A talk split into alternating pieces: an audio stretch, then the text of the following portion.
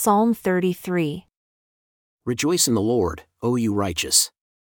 To praise the Lord is comely for the upright in heart. Praise the Lord with your voice. Sing unto him with the psaltery and harp, an instrument with ten strings. Sing unto him a new song. Play skillfully with a loud noise. For the word of the Lord is given to the upright, and all his works are done in truth. He loves righteousness and judgment. The earth is full of the goodness of the Lord. By the word of the Lord were the heavens made, and all the host of them by the breath of his mouth. He gathers the waters of the sea together as a heap. He lays up the deep in storehouses.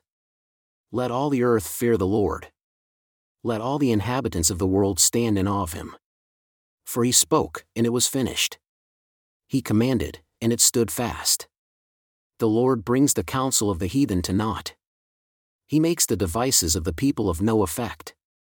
The counsel of the Lord stands forever, and the thoughts of his heart are to all generations. Blessed are the nations and the people whom the Lord God has chosen for his own inheritance. The Lord looks from heaven, he beholds all the sons of men. From the place of his habitation, he looks upon all the inhabitants of the earth. He fashions their hearts alike. He considers all their works there is no king saved by the multitude of a host. A mighty man is not delivered by much strength. A horse is a vain thing for safety, neither shall he deliver any by his great strength.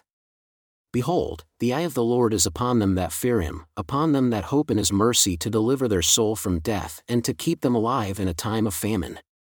Our soul waits for the Lord. He is our help and our shield for our heart shall rejoice in him because we have trusted in his holy name.